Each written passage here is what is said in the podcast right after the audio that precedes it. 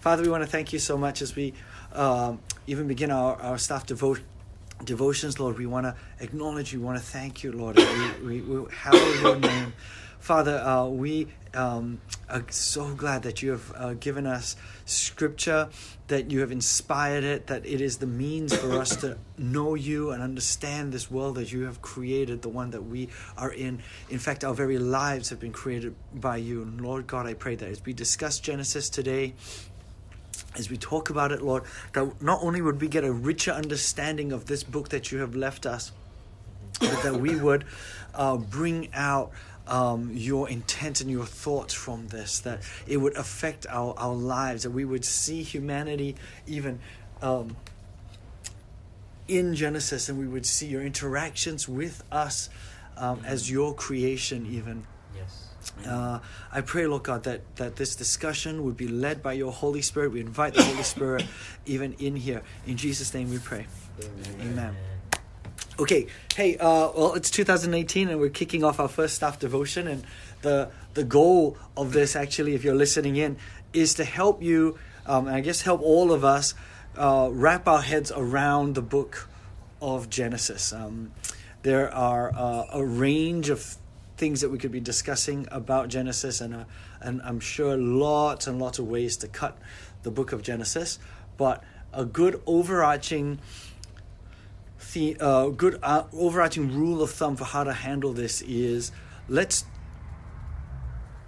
aim this at a grassroots level for the average Christian who who wants to be Bible based, who wants to be grounded in God's word, have a good understanding of God's word, to be able to read through and process through Genesis. That means that then in the back of your head, you have to know some things about the book of Genesis. It's in the Old Testament, right? It's in the first, right? How, uh, is how does it relate to science? Uh, uh, what what what's in the book of Genesis, right? That covers uh, creation and these uh, epic events through to um, the genealogies and the and the life of Abraham and his descendants. Uh, what are the major themes? what are the major themes of Genesis? What kind of things does it cover when you're reading any particular uh, part of Genesis? How does that fit in with both Genesis and, and the rest of the Bible? Um, what do you do with some of the contradictions that are in Genesis? What do we do with uh, what's this the style? What kind of style of book? Um, is Genesis. So, uh, and, and, you know, in particular, I guess the Hebraic writing style, uh, which is much of the Old Testament. Uh, how do we handle that? And so, the goal is not to deal with this from an academic point of view. And so, we will veer into academic territory. I'm pretty certain because I want to make it pretty robust because there's a lot of study that has been done in the Book of Genesis. But even though we'll touch on a couple of those things, don't get distracted by that um, C.S. Lewis, uh, you know, he said um, about some theologians, they'll notice the the little hairs on the leaves of the fern, but miss the elephant that is just a few feet away. Uh, and we don't want to do that. We don't want to read the book of Genesis that has been passed on from generations to generations. The Jews use the book of Genesis, uh, Christians use the book of Genesis, right? And then, and then get lost somewhere in what are the source documents j e or p or whatever it is right mm-hmm. like you don't want to you don't want to i think for us anyway at a at a grassroots level we don't want to get there at the same time we don't want to have um, in our leadership team as well as in our church people who have no clue about genesis at all the bible needs to be the anchor for our faith. It needs to be that stand. The Bible means standard, right? And so it needs to be that kind of standard by which we. Uh, it's been, you know, um, uh, uh in in uh, in Timothy uh, two is it two Timothy three. 16 1 timothy 3.16 uh, it says you know the bible is is is given to us for reproof for it's for us to grow and it's god's revealed word um, to us. That means we believe that the Bible is divinely inspired, right? That it, uh, that that people have been, even though you might look at Genesis and oh, it's a natural writer writing human things he couldn't have possibly known. Of course he couldn't have possibly known what he wrote. No idea if Moses was the writer of this, which uh, most scholars believe it's Moses, right? And written after the the the exiles, part of the Pentateuch set, right? Moses, as he wrote this, probably did not even reckon realize how epic some of the things were that he would write. He would not, never have met Jesus. You know, he would never have. Yet some of these prophecies would would come to pass and be fulfilled by Jesus. So what we believe is that Jesus was carried by uh, Moses was carried by the Holy Spirit, writing things that he never really fully grasped, but God was directing like a like a wind that that directs the sail of a ship just kind of carrying it along and blowing it wherever. And, um, and one, I think, one of the best testaments of the significance of the Bible and why we believe it's truly a supernatural book is it stood the test of time.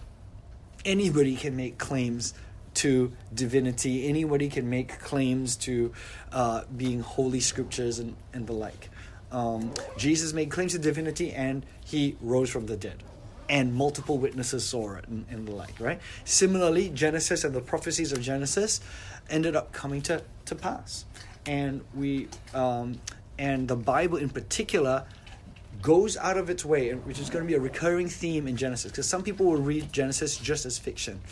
Um, I want to put it to you that it's deliberately not written as fiction because it goes out of its way to trace genealogies mm-hmm. that then trace back to Jesus. If it was fiction, why would they even bother doing that?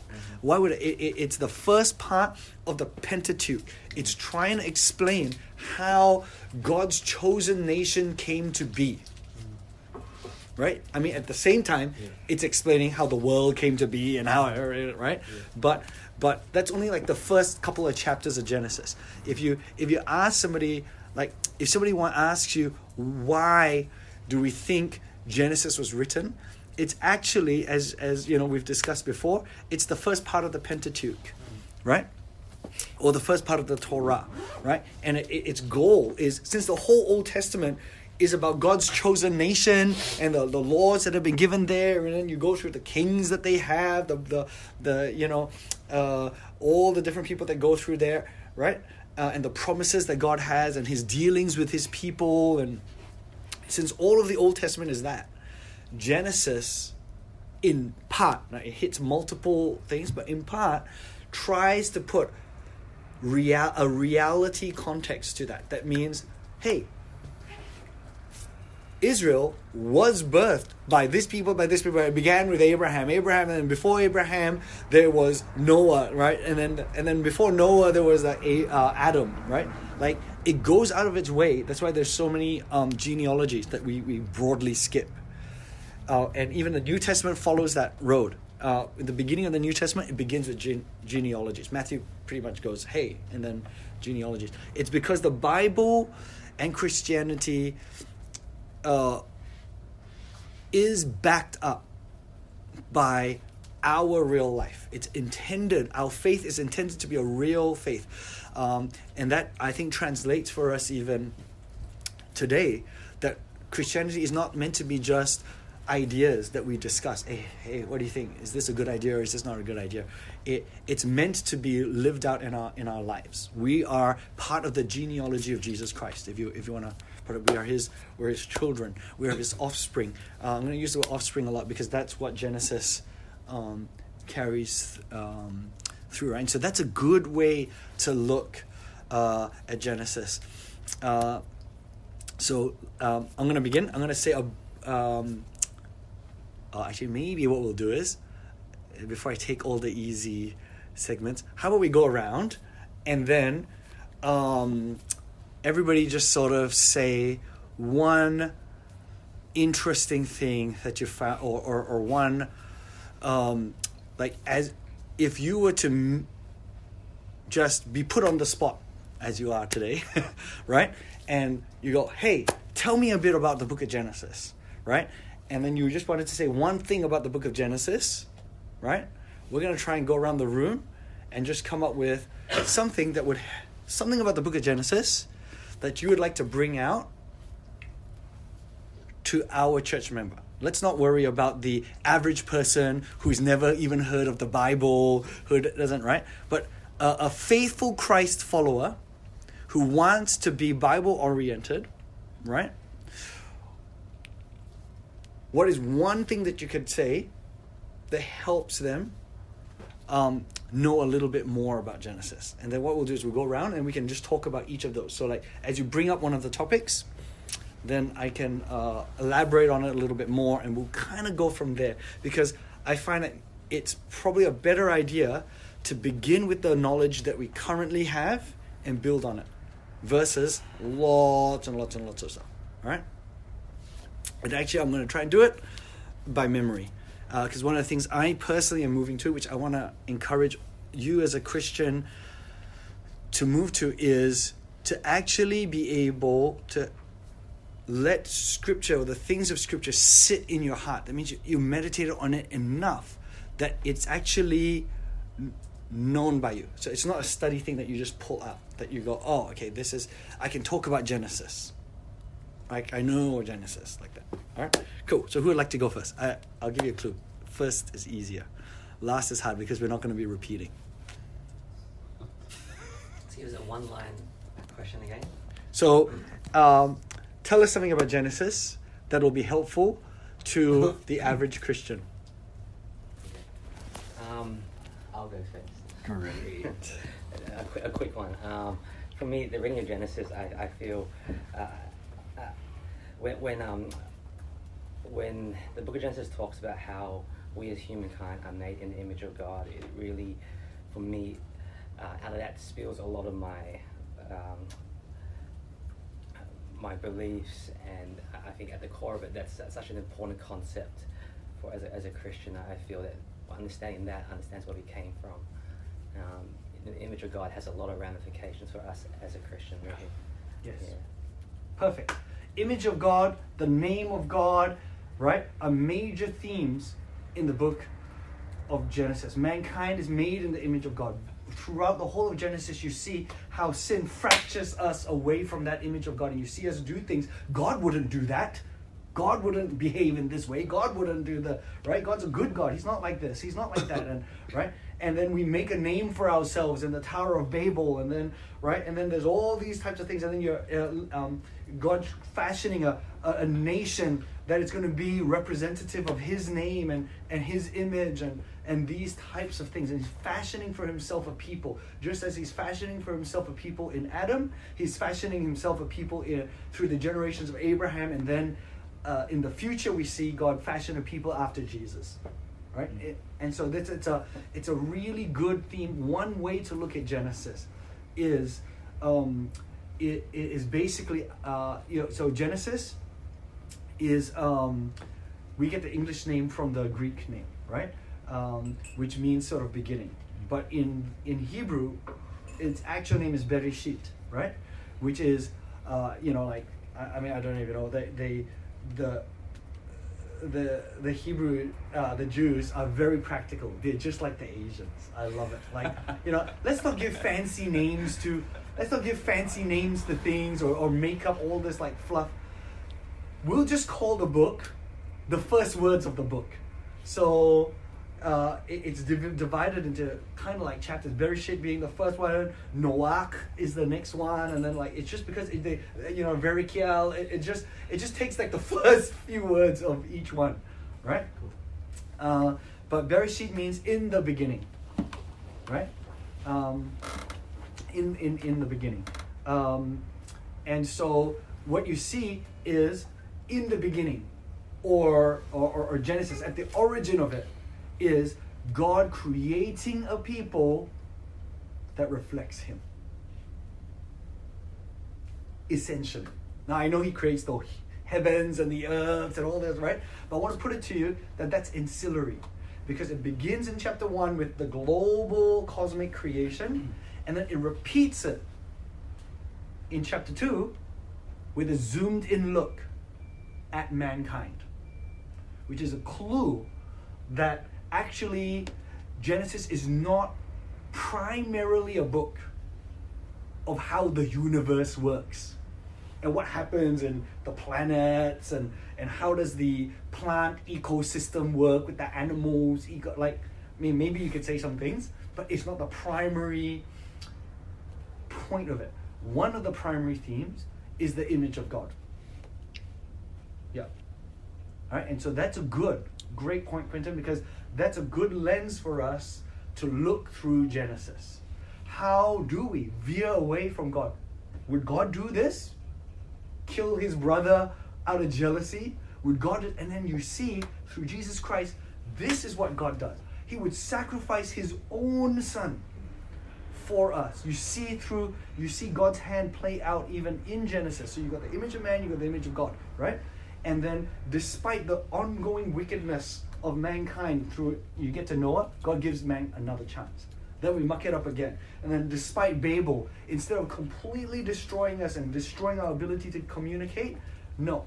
He still allows us to, to, to communicate and talk. Yet then, but then he splits us all up and he chooses again one person and one nation that he's going to raise up to then reach back the whole world. And so, um, image God, perfect. Who wants to go next? Ah, this is so good. Okay. Um, Yeah. I think the most, the biggest thing for me is um, the absolute need for humanity's redemption and and the salvation of, of humanity. Mhm. And I think you just see that through how heavy sin is on humanity and Yeah. and how God, how God hates sin so much, um, and how He wants to take humanity out of that. And you see that through basically the annihilation of, of, of humanity through the flood, right? And Yeah. you, you see, um, yeah, just um, people always wanting to serve other gods because the, because the sin is just basically taking over and they want to um, just chase other things besides God because they just want to fill that void and Yeah. and then God's just always there but you know it's just sort of this contrast between the light and darkness sort of thing which you also see in, in, in even in the creation account Yeah. um, but I guess it's just sort of uh, the beginning of of of God's redemption plan for for um, I guess Mhm. yeah for humanity and you see that just sort of progressing throughout the story and through all the different accounts of Yeah. of, of the generations I guess so Absolutely. I Yeah. mean, one of the big themes in Genesis is the infirmity of man and the grace of God. Um, uh, what you need to understand about Hebrew culture or writing culture is it's very cyclical. They really like the repetition and the cyclical nature. That means themes recur, recur, recur, right? So Genesis kicks off a cycle that actually you see in the judges, you see with the kings, you see with the nation of Israel, you see with all, and then it just repeats and repeats again.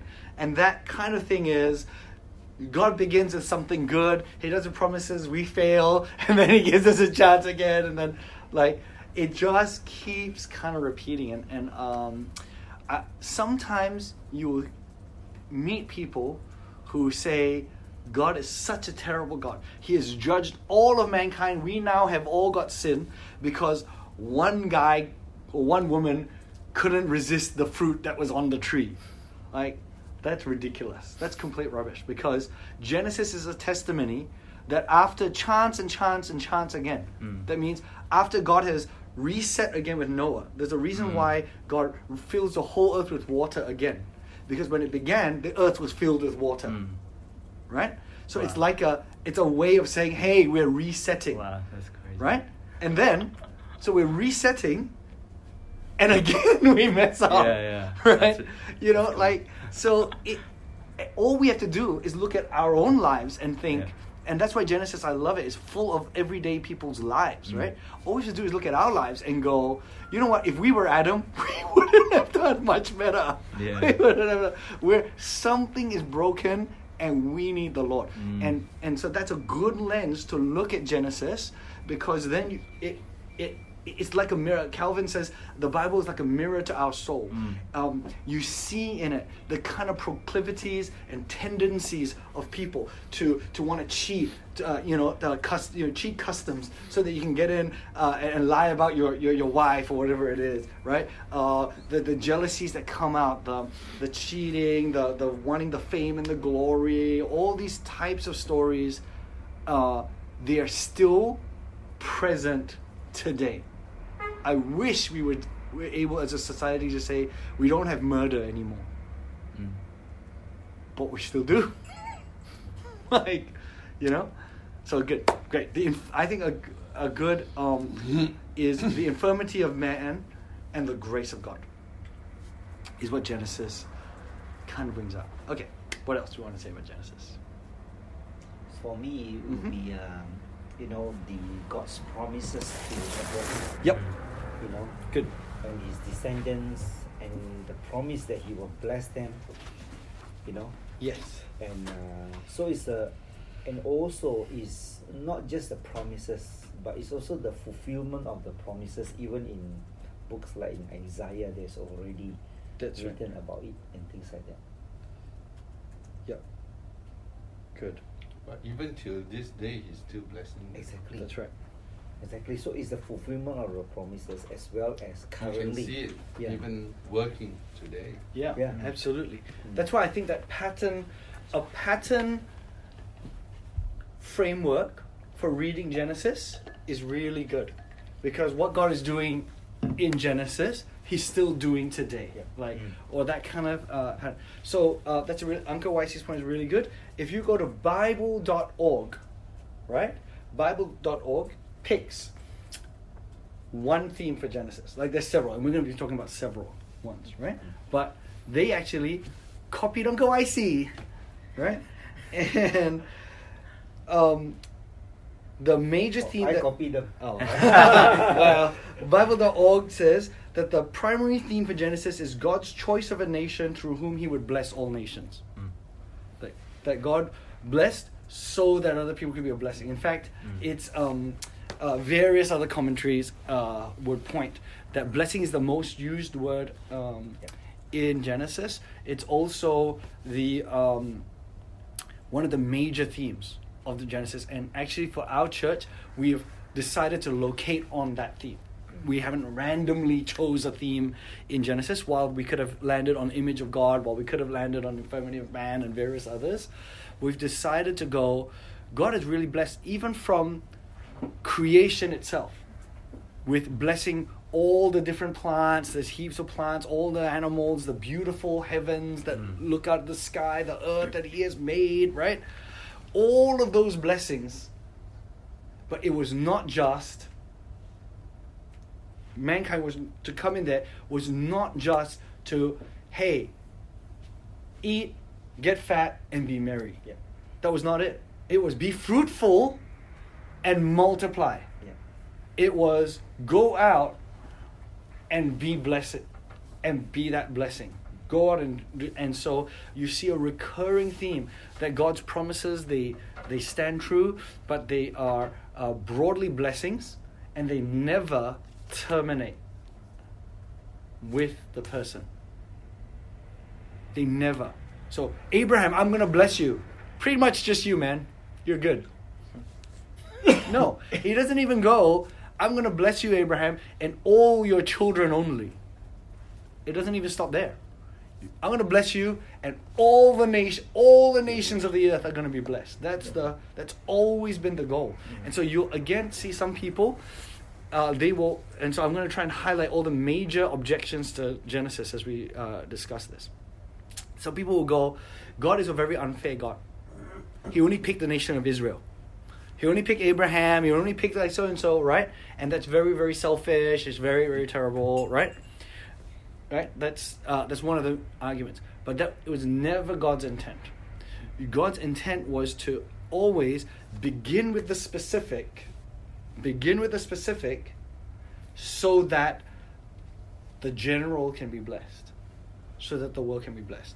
And why does God choose that? Because and you see that again with Jesus Christ, obviously, right? Je- Jesus Christ is one specific person, right? God could have, I don't know, I'm, I mean, it could be heresy, but God could have appeared as a thousand people. I don't know, like whatever, right? Like, do you know what I mean? Like, but one, one and only, right? And I think one of the reasons why, one of the reasons why God begins with the specific and the and the and then out to the general is because all of us only have this one life to live.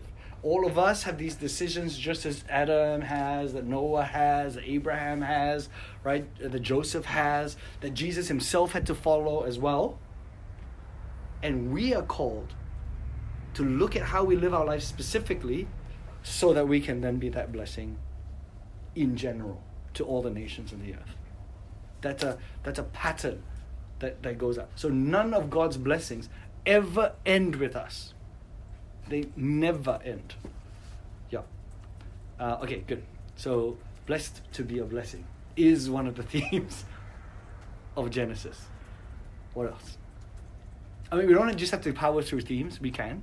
Uh, you can tell me a little bit about I think how to think through Genesis. having read through Genesis many times, what amazes me is uh, the kind of if it is uh, man written, Mm. I think even the best writers cannot come up with Yep. the details Mm. of the stories. Mm. Mm. To think of the flood, the ark, Yes. the, Mm.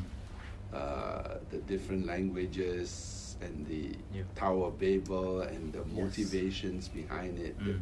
There's both big picture and the detail, Mm. and the names that are there. In it's um, it surely has to be God inspired. Mm. Yeah. It uh, I, and especially those days, you know, I mean, the, the people are not as sophi- probably not as sophisticated those days. Mm-hmm. They are coming up with stories that even are better than what Hollywood can, can produce. You know what I mean? Yeah, yeah, yeah. I mean, like uh, Sure. Hollywood makes movies out of it, Yeah. like the parting of the Red Sea in, Mm. in, in Mm. Exodus, Exodus, and Mm. all these amazing Mm. things, and um, you know, it's just uh, it's the the creativity of it is just incredible. You Mhm. see the Creator God at work, um, and and that's why man is creative because, like Quinn says, we are in His image, Mm. but you see the creativity of God in the book of Genesis Mm. Mhm. to think of a solution to, like in the Tower of Babel, um, if I were God, I'll just swipe them and, and just Yeah. destroy that building, right? Yeah, yeah, yeah. Rather than Yeah. destroy the building and, Yeah. and swipe them uh, with just one breath, yes. he gives them multiple language. Yeah. But God had is so creative and so uh, wise that through that there is a purpose Mm. for Mhm. scattering them around the world. around the world with salvation in mind. Yes. Because if they are all clumped together, I, I find that uh, when people are clumped together and who resist God, it's very hard to break through Yes. Mm. just like uh, our badminton group that I'm reaching, trying to reach them. Yes. They are most all non, mostly non-Christians. Yes. So it's very hard for me to That's try right, to break him. to, Yeah. to, to preach the gospel to them. Yes. But what I'm trying to do now is to identify those who are receptive Yes. and Reach. open, and then I'll, I'll invite them separately Yes. for lunch or dinner Yes. and then talk to them on a personal level. Yeah, yeah. So, so God in the Tower of Babel, Yeah. he he's not going to because he doesn't do things by force in a sense to force them to Mm. believe. He breaks them up into groups Yes. so that uh, that that that power of rebellion is broken, Yes. and then through Abraham, That's right. he's able to reach these uh, Yes. smaller groups. Yeah. It's actually really it's actually really powerful. That whole um, strategy of using one Yeah. super hot, like you know, like Yeah, yeah. one really super hot, and then go from nation to nation, from eight, right? Basically, like Acts one, verse eight, right? Like start with Jerusalem, Samaria, and then you move to the outermost parts of the world, right? Like that's a brilliant, uh, that's a brilliant strategy. Yeah. Um, so yeah, so the creative nature of Genesis cannot be underestimated. You are talking about a piece of literature that has withstood Yeah. thousands of years. So maybe people date.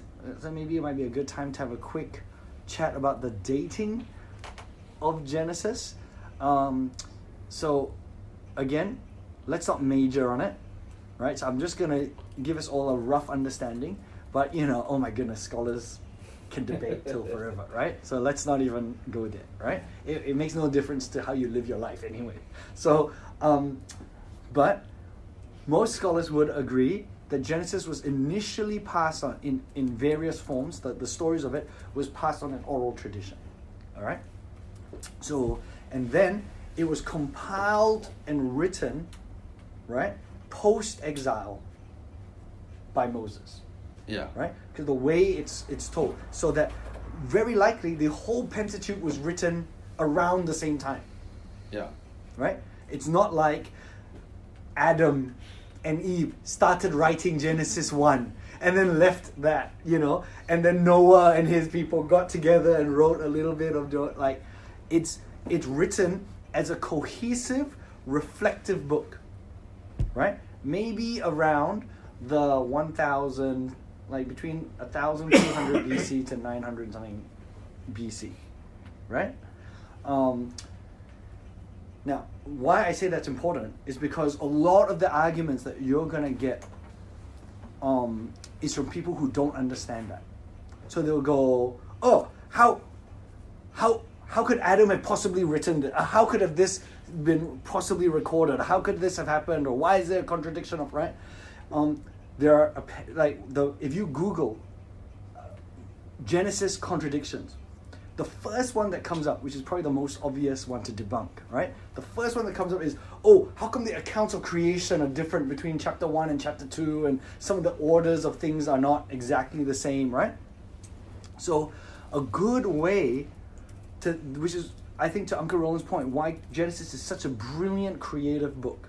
It's it's it's done really well. It's it's so a good way to the genre, a good genre label out of many labels that I've now read, but the one that is described in the commentary that we use, which I of all of them, I think I like that the best, is Genesis is story like history.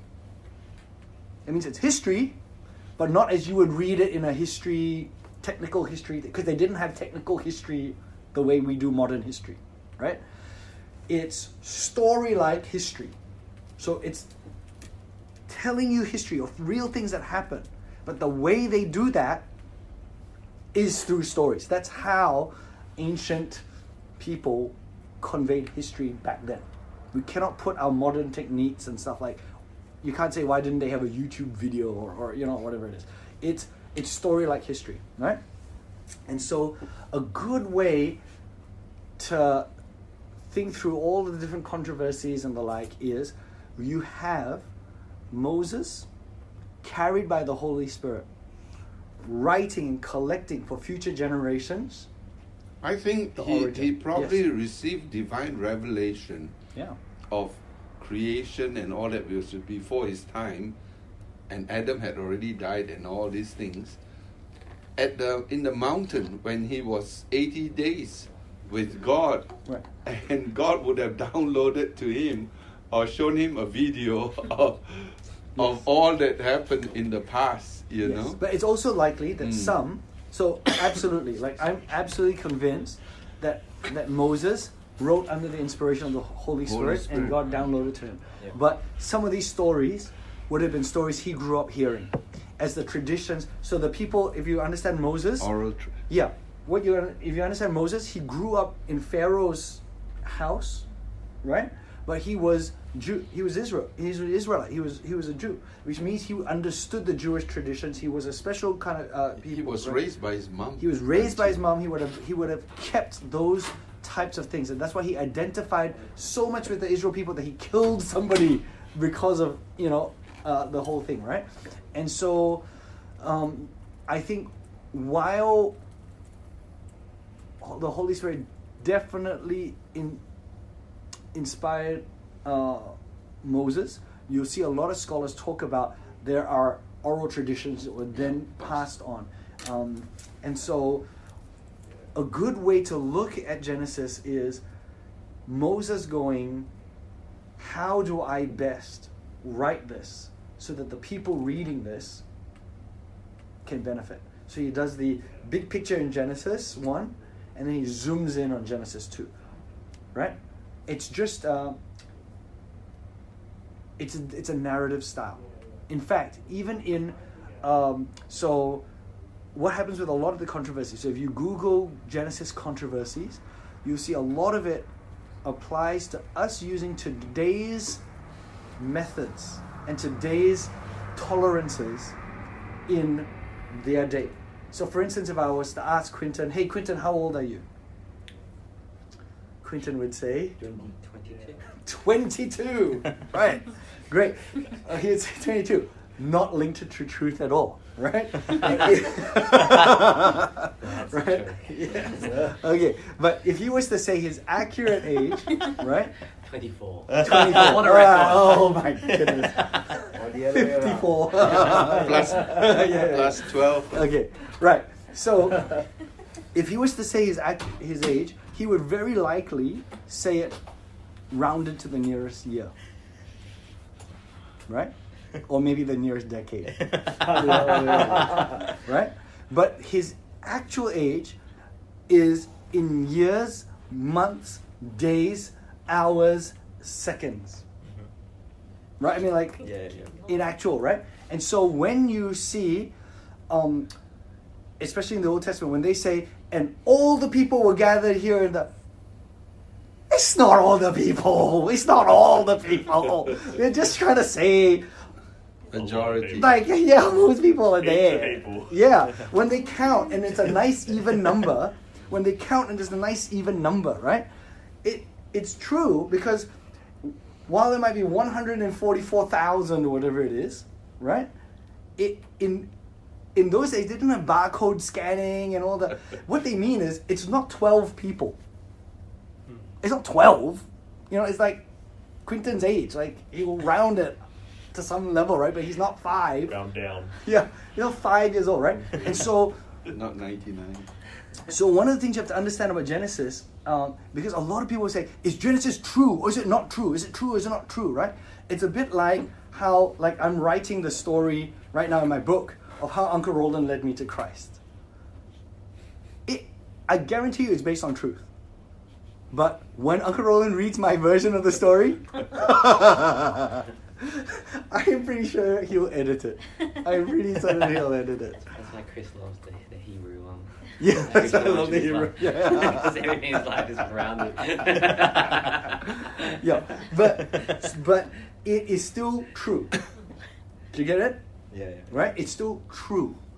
Uh, it's just not. Um, uh, yeah. So that's that is probably the best way to explain. You'll have all these like, especially now Google puts all of these weird theories on the hands of the layperson.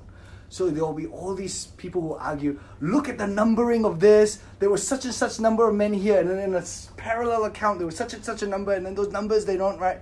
Oh my goodness, they didn't have the internet back then. They're telling truthfully what they remembered, and what they saw, and what they counted. And so these discrepancies here and there, scholars actually believe that it is, um, uh, it is proof that the Bible is legitimate. Because if everything matched up, Yeah, someone has. someone has faked it. Yeah. Especially if you're talking about those ancient documents, someone has faked it. That's that's why it's a that's why it's an evidence towards truth, not a disproof of truth. Do you get it? Yep. Uh, but there's amazing creativity that is being uh, put into Genesis because you also have to understand that the Hebrew vocabulary is probably a thousand times less words than the English in that kind of magnitude than the English language, right?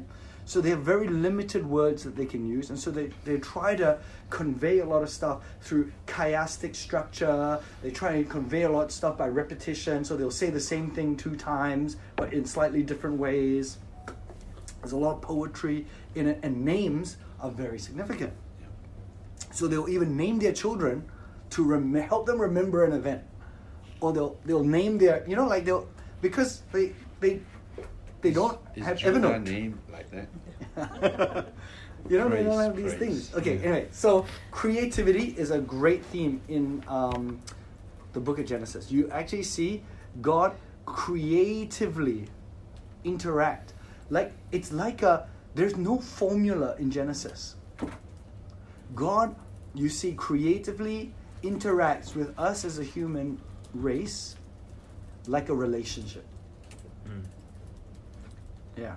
It's actually so beautiful. Like one of the I was reading one of the commentaries. It's a beautiful testament of the creative relationship that God has with his creation.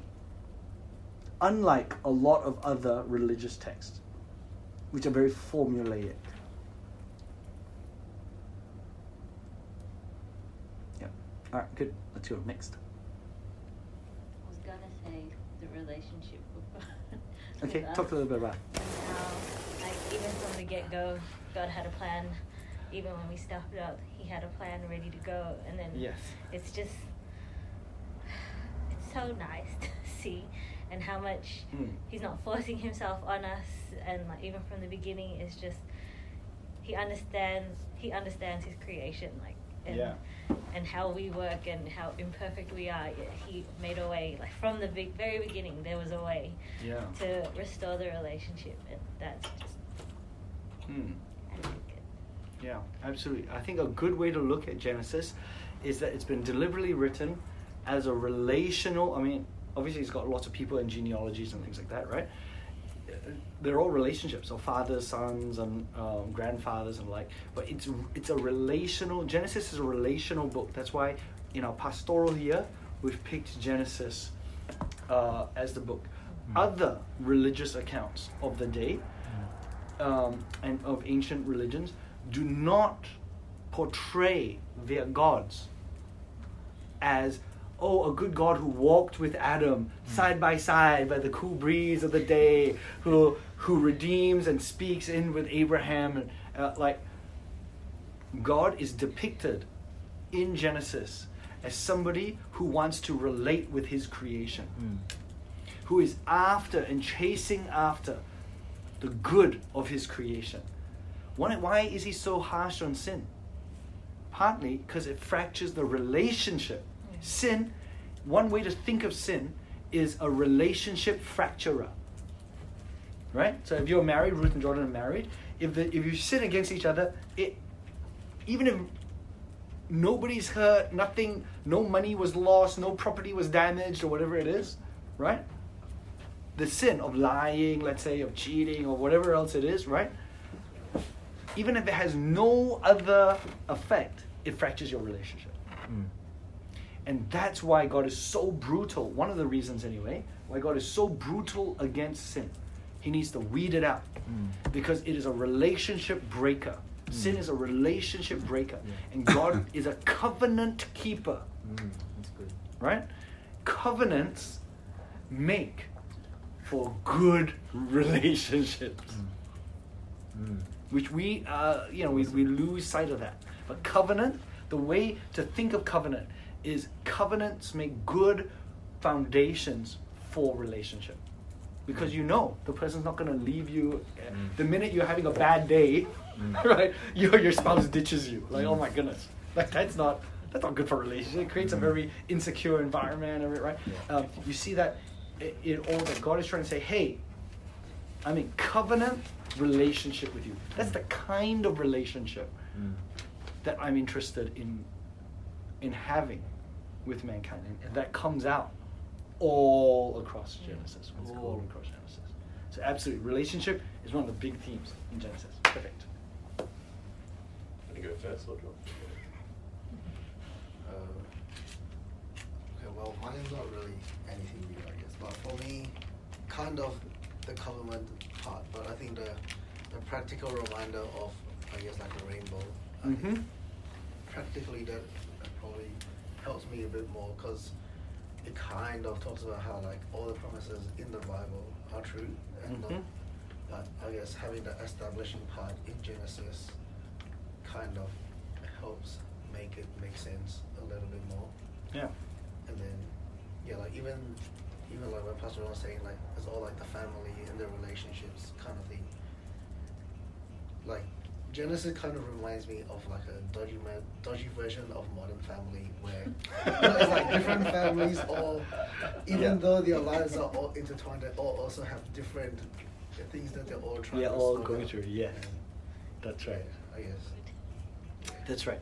It's actually very interesting to see in Genesis that there is really no perfect family uh, in there. Almost every family depicted in Genesis cannot be put up as the model family, right? like, who who would be modeled the family after, right? Um, and so I, I think it, it's such a gritty. I mean, why you link it to Modern Family, the sitcom, right? Is because one of the things that Modern Family, the sitcom, is doing well in, and why it's so popular, is it reflects the very gritty, diverse, dysfunctional, real family situations that we're all in today, right? That it's not the, it's not the Cosby Show, which turned out to be very fake because Bill Cosby was really terrible, right? Like, do you know what I mean? But it's not like it's not like the Cosby Show, which tried to show the ideal family. Modern Family tries to depict chaotic, as close to real life type family as possible. Genesis is a little bit like that, right? Um, and so in that, we can see what is not changing though is God. So we see how the different forms of our family and the different shortcuts we take, and when we act in fear versus faith and various other things, we see God is still the same. He still interacts with us the same. He still calls us back, and um, in all of these different types of situations. Um, so that's pretty good, and I like Nick's um, uh, example of the rainbow. What's really good about the book of Genesis is there's things in the book of Genesis that, despite having probably been either written 4,000 years ago or have been spoken of thousands of years, we can still see them around today. Like the rainbow, like the nation of Israel. like, do you know what I mean? Like, these types of things that Genesis talks about is hasn't taken a a turn away from our current real life. We are seeing that fruit today, still. So that's good. Um, so for me, a lot of it was taken, but one I got to um, was obedience, Mhm. um, and about Yeah. how we can see like a trust in God's will. Yeah. Uh, and so when they do trust in God's will and they obey, we Mm. see so much come out of Mm. it. Yeah. Like for example, like Abraham when he trusted, um, when he obeyed. Um, with Joseph, Yes. same thing. Yes. Um, and Noah even to you know trust Did God you- that the yep. flood is actually coming. Exactly. Um, there was a lot of obedience Yeah. um, Yeah. throughout um, the entire book. Yeah. Yeah. Perfect. Oh my goodness. So good. Obedience is actually one of the big themes of Genesis, and it's such a key Mm. element uh, in Genesis. So, uh, obedience happens when you align with God's vision and His purpose, when you align with His will, right? That's, a, that's us uh, in obedience. But, um, so, particularly significant, so thanks for throwing to that. Particularly significant is our anchor verse for this year, right? And broadly, it goes, uh, and through your offspring, right? Uh, shall all the nations of the earth be blessed because you obeyed my voice. The link between God's blessings and his, his promises and all that is obedience, actually. It really is obedience. Disobedience breaks us off from God. It brings about its curses, it, it, it separates us from God, disobedience, right? Obedience. So that's why our anchor verse is like, all the nations are going to be blessed because you obeyed my voice. Obedience is absolutely the key. And one of the things I'm, I'm I'm hoping to get out of the book of Genesis is actually, at some level, as a Christian, we don't necessarily need to understand God's timing, God's rationale, His purposes. Hmm. We don't have to really get into that. In fact, the Hebrew writers, in fact, you you'll see this in the commentary that we're reading. Hebrew writers go out of their way to not put in any reasons behind things. They strip out these rationales, a bit like an Asian mother, right? They just don't tell you why, right? And so, Abraham never knows why God still hasn't delivered on his promise. He doesn't know why. He doesn't know why he has to sacrifice his own son. He doesn't know why, right? God just said, take your son and go and sacrifice. He doesn't know. I mean, God could have sat down and go, oh, thousands of years later, this is going to be a type for Jesus Christ. And oh my goodness, you're gonna you're gonna love this. It's to be so good, right? But instead, God just says to Abraham, hey, you do this. You do this. And Abraham, part of why he steps into that blessing, into that promise, why all the nations of the world are blessed, right? And his offspring and all those things, is because he just obeyed. Almost like through just faith in God, just putting his faith in God. Hmm. Now, you'll hear me very, very careful not to say the words blind faith. I don't like the word blind faith. Yep. Yeah. Because the faith that Abraham puts in God, sure, it's faith. Because God hasn't given the, the, the reason, He hasn't done all, right? So there's some level of trust and faith. But it's not blind, because Abraham knows the character of God. He knows who God is. He's got testimonies in his own life of how good God already has been to him. He also has been brought up with all of the stories and all of the stuff that is known about God. And he has a relationship with God. So he's got reasons to have faith in God. He's got real, tangible reasons to have faith in God. So his faith is not blind. It's not like a person who who meets a girl for the first time, you know, and, and, and falls in love at first sight and is blind love. It's not like that. He's got a long standing relationship with God, a God who's kept his promises. But it's faith nonetheless. And so that's a, uh, for me anyway, that's a good kind of tension. Um, that, that we are called to obedience to God, almost in faith. Why should we tithe? Why, why, why, why, why do we need to read our Bible? Why do we need to, you know, uh, go when God calls us to places? I, I, I don't know. I have to go by faith. I have to obey God who calls me. But it's not completely blind because I know who God is. I know He's a good God. I know that when He asks me to do this, it's good. I'm like, yeah. And so that's the tension that we got. All right. Cool, great. So that's uh that's a good. Oh my goodness, fantastic. That's a good overview of the Book of Genesis. Some of the major themes in the Book of Genesis. Some of the things it talks about. There's lots of ways to cut the Book of Genesis.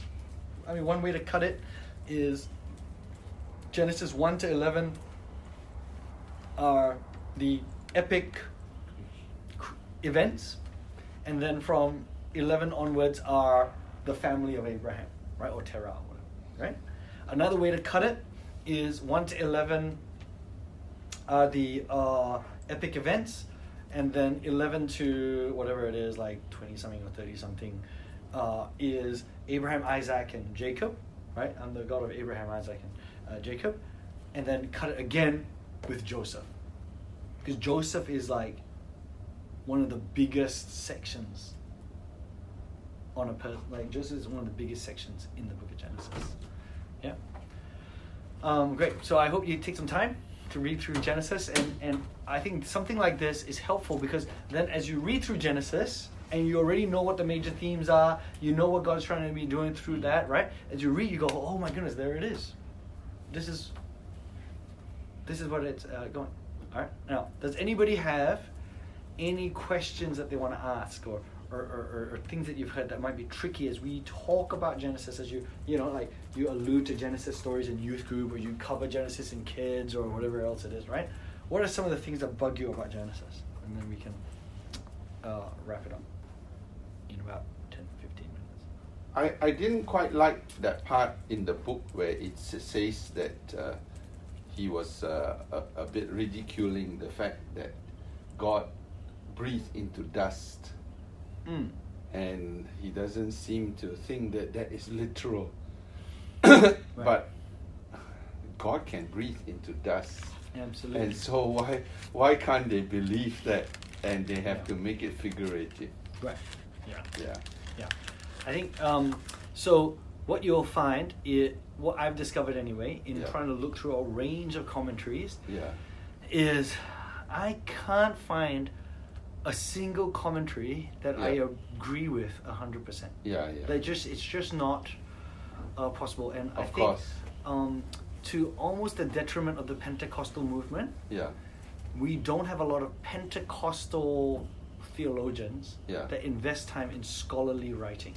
Like it's just a lot of the Pentecostal heavyweights spend their time reaching out, you know, with Yeah. the gospel, doing the work of the ministry. Like all the great things that are leading Pentecostalism to be the fastest growing church movement in the world today yeah. and the transformation of souls and the miracles and the healing. So brilliant. But then when you start to get into that study element, even if I read Pentecostal writers, it's almost theology rigor light. It's it's on that light side, right? And so you every, every time you read any commentary, I think you you've got to take with a pinch of salt some of the things that they will say. What I like about our current commentary in there is he while he'll say his sort of biases and his things, he holds it loosely. He's not so adamant Yeah, yeah. about it Yeah. as some of these others that are convinced Adam's not even real and then Yeah, like, yeah. whatever yeah so um, he has a semi fair point though. So like it's worth for us as a team to some of these things we have to hold a little bit loosely right? He has a fair point that um, it's very likely that Moses would have retold the creation story the way he heard it. And the way it would have been described by very ancient, that pre-writing humans, that humans before writing and any of these types of things, would have just described the account as God blowing and, and right? Those types of things. Which may, depending on how you translate ancient Sumerian literature and various others, right? May be figurative. May. It may be real. It may be actually real. No, because Yeah. it, it it it ties in with the New Testament. Yeah. Because God's breath is the Holy Spirit. Oh, absolutely. and that's what distinct distinguishes us from animals because Absolutely. he never breathed into each and every animal it's only man the life-giving spirit he, Absolutely. he, he breathed into him and Yeah. that's what gives us that spirit Yes. that distinguishes us from all animals That's why it's truth. yeah. Yeah. So so that's why I think they try to knock it too much and try and make it that oh these ancient people they just are too figurative and, and Yes, but it's still that. true though. So it's true. Yeah. Yeah. So what um, the theologian, what um, Moses wrote down Yeah. is tr- it's still true. Right? Yeah. It's like Quinton saying his age. His age is still true, right? It's not true. oh yeah, okay. Quinton lied. but you know, like, like you know, like it's Yeah. still true. But Genesis is not trying to explain the scientific process. no, but it's it's trying to communicate that we have the breath of God. Yes. The Holy That's Spirit. right. That's what it's trying to do. It, exactly. the spirit of man That's is different from the spirit of all animals. That's right. You, you get what I mean? That's why it's true. Yeah. So Yes. so by knocking that, when you make something too figurative, Yes. it it it, it takes away it you lose the impact of that. Yes. You see, Yes. and and so you you when you start reading, oh, is is is this figurative? All the time you're thinking figurative, figurative. So much so that the whole uh, That's right. whole purpose. After a while, man be- begins to take the whole Bible As as, figurative. figurative, Yes. and then that's where you have churches uh, That's right. diluting. They, they will say healing is figurative, salvation is That's right. figurative. That's right. Everything becomes figurative. Heaven is figurative. Yeah, Everything heaven is. here there's no more yeah. heaven and no more right. hell. It's not literal That's anymore. right. That's right. Yes. So I I don't think this author goes that far. That's one of the reasons why. Yeah, but I didn't like the way he Yeah. he, he expressed it. To be Yeah, yeah, sure. And also that that part, the difference between Genesis one and two Mm. account, where uh, in Genesis one it says that Adam came was created last, and then Genesis two said that man was there, and then the vegetation and all Mm. was then created. But as I was explaining to Jordan the other day, that it may be chapter 2 may be describing the garden of eden different from Yeah. genesis I 1 I wouldn't make too much of a deal of it because Yeah. the tenses in Hebrew yeah are not like the tenses. The tense. It, Yeah, so I when you get into it, right? So it it was it's not meant to convey the timing. i know but it, it, it's saying that this was done after the, the word No. Yeah. yeah so, in like- genesis 2 so- it describes that uh, man was there first and then the, there was no uh, uh, vegetation and then you, you were So, um, creation.com, yeah uh, which is a website for creation ministries, and they go, right? Some of the things there, maybe are like, they have a pretty good explanation, I think. If you understand the Hebrew text, right? Right. They have a pretty good explanation. So I'll read, um, I'll, I'll read their, um, I'll read their explanation because the number one Genesis contradiction when you Google is between Genesis one and chapter two. That's the number one that hits on on on, on on- right. In Genesis chapter two, the order of creation seems to be different from that in Gen- Genesis chapter one, with the animals being created in two verse nineteen after Adam, which is in two verse seven. Doesn't the Bible contradict itself here? That's Yeah, the yeah. main question. Okay, right. Uh, between the creation of Adam and the creation of Eve, uh, uh, okay, so I'll, I'll skip. On the surface, this seems to say that the land beasts and the birds were created between Adam and Eve. However, Jewish scholars apparently did not recognize the conflict at all. They didn't see that as contradictory, right? Uh, why is this? Because in the Hebrew, the precise tense of the verb is determined by the context, which we know. If you translate Hebrew often, you you you, you know they're just it's cycle, right? Because it's such a context-ridden. It's like Uncle Roland's jokes. You have to understand the context in order to get it, right? It's just that's their culture and their life. So the tense of a verb is determined by its context. It's clear from chapter one that the beasts and the birds were created before Adam. So Jewish scholars would have understood the verb formed in Genesis 2:19 to mean had formed or having formed. And we would have translated verse 19 as followed, as one some of the translations do. Now the Lord God had formed out of the ground all of the beasts of the field. And then the apparent disagreement with Genesis 1 disappears completely. It's within the semantic range. I of I No, no. This, this is the early part of Genesis 2, where it says um,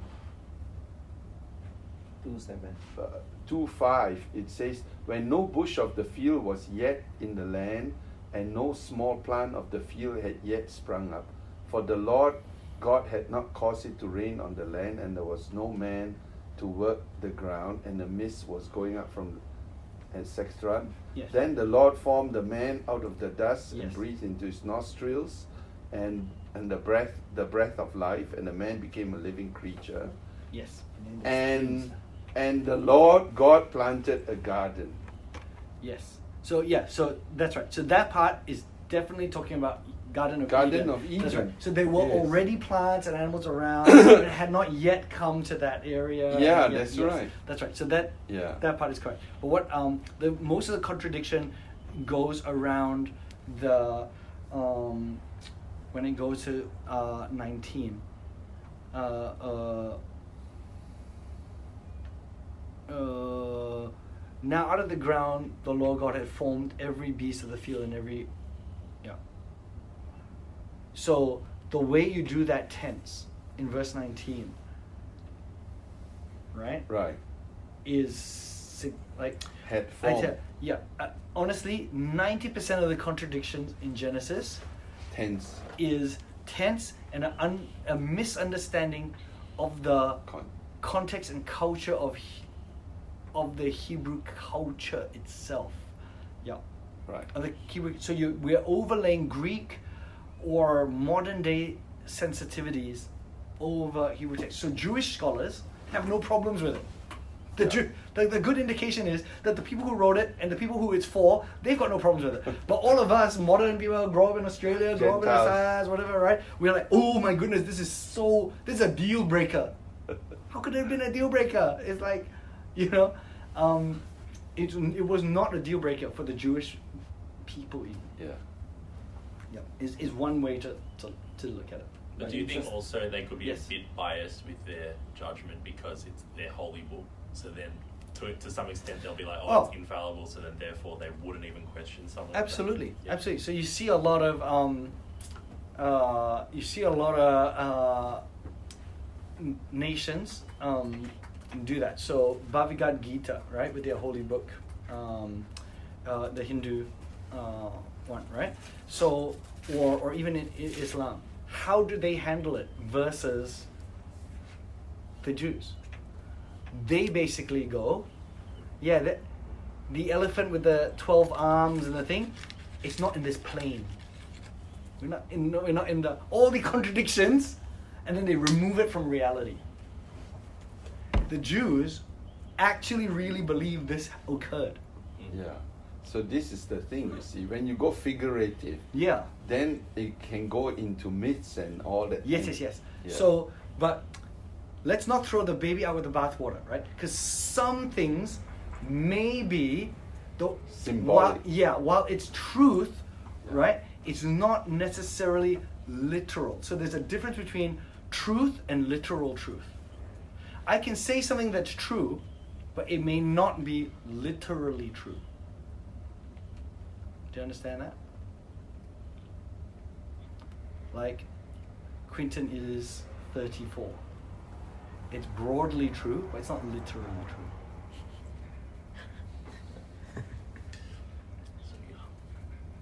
Like, there's a there's a difference between, um, and, and what happens in particular with the Bible, and this goes through all of the Bible, when you're trying to explain concepts that mankind has no clue about, like the God who created them. What does eternity look like? Right?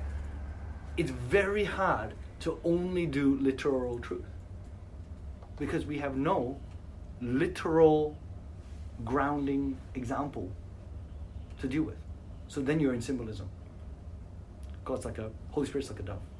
How are you going to describe the Holy Spirit anyway? How are you going to try? You cannot literally describe the Holy Spirit. Who's going to literally describe the Holy Spirit? Because the Holy Spirit's God. He's has so many facets that maybe even uh, John writes about Jesus. You can't even have a literal account of Jesus. You can't. Because John says if everything Jesus did and everything he said and all that he was was written down, there wouldn't even be enough books to contain it. Right? That's what that's that's in the Gospels. Yeah. So it's, so John himself, the person who says that, when he writes the Gospels, oh my goodness, that guy is figurative. Here's the light of the world, and here the whatever. He goes out of all the Gospel writers, he goes the most symbolic. So, Uncle Ron's point is uh, absolutely correct. We must not look at Scripture and go, it's so figurative, it's divorced from reality. But at the same time, let's not portray that the Bible, in particular Genesis, is a literal only account of everything. It's not a literal only account. That's why I like the genre. Story like history is the best way. It's like me trying to tell the truth. It's like me trying to tell the truth of what happened when I was young and Uncle Roland brought me to the Lord. I'm trying to tell the truth about it. Like we're gonna we're gonna be truthful about it. But was it literal? I don't know. Because somebody may be able to, in a thousand years, point cracks at that. But the statement and every word that we write will be true. Yep. Cool. Uh, yeah. The other thing you talk about is that God breathed into the dust to form Mhm. man. It reminds me of uh, like evolution.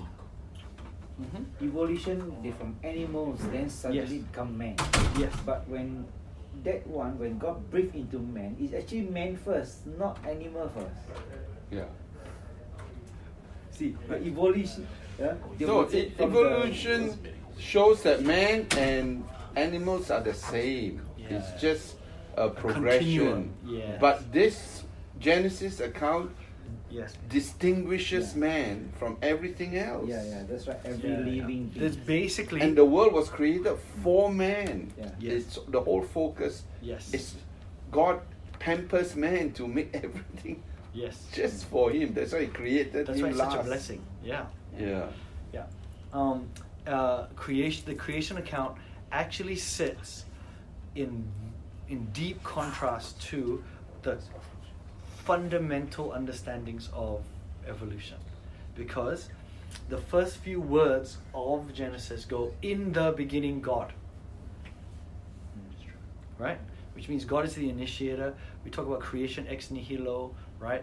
Or the bara. Uh, you know, you you'll do some research on the bara word that's being used in there, right? Um, there's all of this stuff that sits contrary to there is no God and things just evolved. Genesis goes out of its way to say if there's one big point about Genesis, it is that God is active in the creation process. He's the initiator of the whole thing. Yeah. Which evolution doesn't have God as the initiator at all. It has no God. Yeah, that's right. Okay, cool. We might wrap it up at that. Um, I'm hoping you guys will enjoy uh, the book of Genesis as we go through it all of this year. Uh, happy to have dialogues. Also, there's a possibility we might run some further theological training around Genesis. But I'm way more interested in um, you applying the book of Genesis and some of these stories into your real life as is intended. Thank you.